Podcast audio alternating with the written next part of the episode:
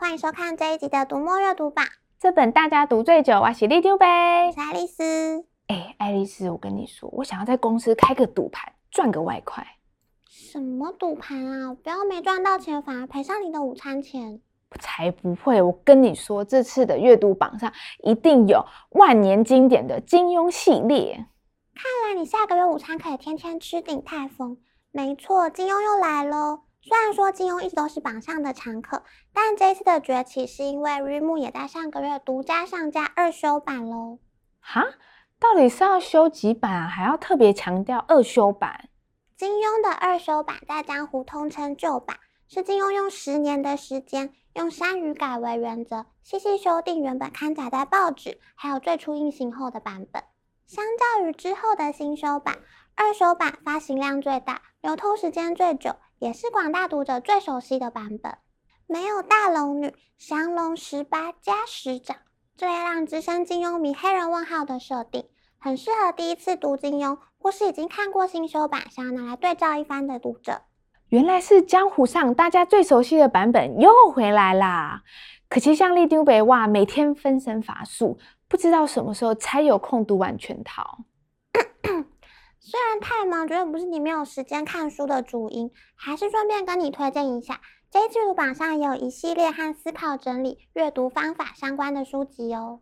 你看这些书多受欢迎嘛，表示不是只有我有这些问题啊。好啦，这次阅读榜上有一本教大家找回人生主控权的子弹思考整理术，作者瑞德·卡洛也在四月首度访谈，和读者分享要怎么从忙乱的生活中找回属于自己的从容步调。Readmoo 站上的四月店长，电脑玩物站长，他的作品《大脑减压的子弹笔记术》也上榜啦。像我们平常要做的是源源不绝的增加，还要面对各种突发状况。这种高压状态的工作者，就更需要这本书，整合 Evernote 来管理自己的时间和脑力，才能够完美达成每项任务。真的是人生好难好辛苦哦！而且你看，每天除了很多工作要做之外，你还要面对海量的资讯攻击，甚至还会有假新闻，看了要怀疑哪些是真的啊，不看又怕跟不上大家啊！里长伯，我真的是心好累哦。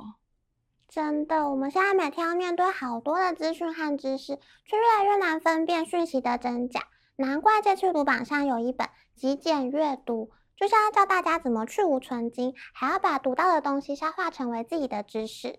不得不说，我们的读者到底是多认真啊！碰到问题就马上开书找答案，不止在阅读马拉松，为了奖励礼物才读书，阅读真的是成为他们的日常生活了耶。提到阅读马拉松，上个月 Readmoo 在站上同时间举办了两场马拉松，亲子阅读马拉松和独步推理马拉松。这两场的阅读成果也反映在这次的榜单上啦。哈，一次两场会不会太逼人啦？也还好啦，我们的读者可以的。独步推理马拉松里有很多读者都在读公布美幸的小说，像是从谁为起点的山村三郎系列。主角在经历了人生巨变后，真正开始以侦探为职业的希望庄时代小说《落英缤纷》，还有出道三十周年的纪念时代作品《这个世界的春天》上下两册。哦，对了，还有被描述为温柔明亮的人情小说《小木照相馆》上下两册也都上榜喽。哦，一次进榜这么多，推理迷和公布迷真的很狂诶。宫部美幸的作品，除了广为人知的推理小说，时代小说也丝毫不让人失望。而且在他的作品里，可以看到非常精准的人性描写。有的时候结局可能不尽完美，却让读者更接近真实的样貌。而且宫部美幸的小说，除了黑暗之外，也会让读者看到希望。除了推理真相，同时也疗愈人心。有读者就曾经在书评里提到，宫部美幸的小说中有人心晦暗。但随之飘荡着的温暖仍然一点也不会少。也有读者提过，在小说中的人情义理是让他喜爱的部分。哇，果然是被称为日本国民作家的宫部美幸诶，和里长伯哇一样平易近人。除了平易近人的宫部美幸之外，这一次的独步推理马拉松也有其他推理小说上榜哦，像是《太空的六场葬礼》，故事的设计就很特别。时间设定在西元二十五世纪，六名人员搭乘太空船，想要去寻找一个可以让人类和复制人和平共存的新天地。但是当他们一觉醒来，却发现自己已经重生为年轻的复制人，而且四周还漂浮着他们自己的尸体。一觉醒来就看到自己的尸体，这样也太惊悚了吧？那这样的话，凶手到底是谁啊？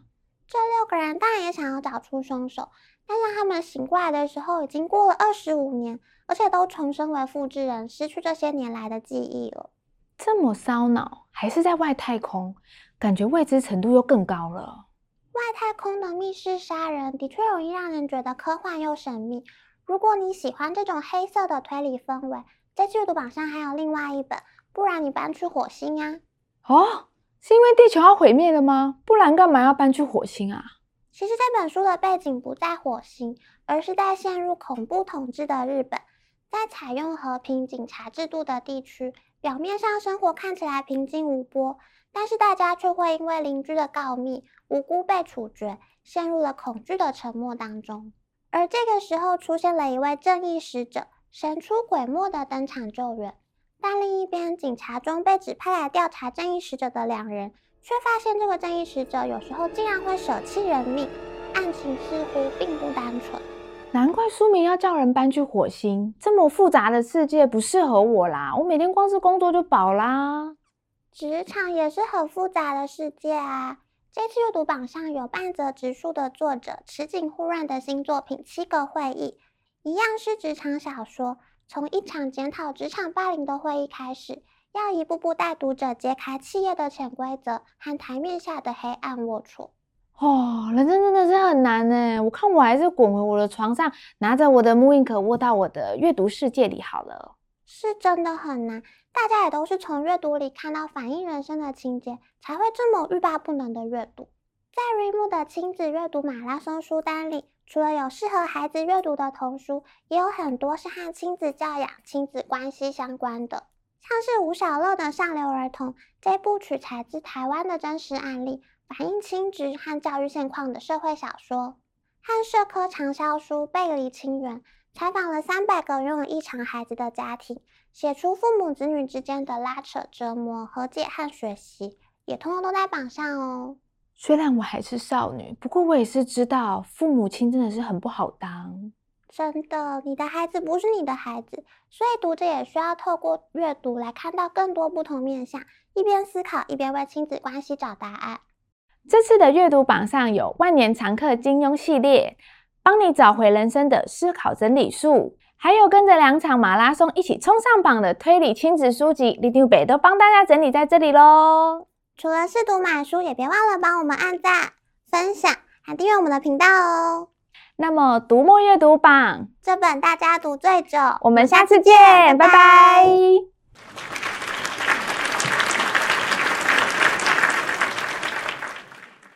爱丽丝，你知道为什么我那么肯定这次有金庸吗？对呀，你是不是偷看阅读榜资料？才不是，是因为连只看漫画的我，这次都有看金庸爷爷的书哦。哇，李长博终于长大了吗？好想帮你鼓掌哦！哎，你说话小心一点哦，我可是冻龄的少女哎。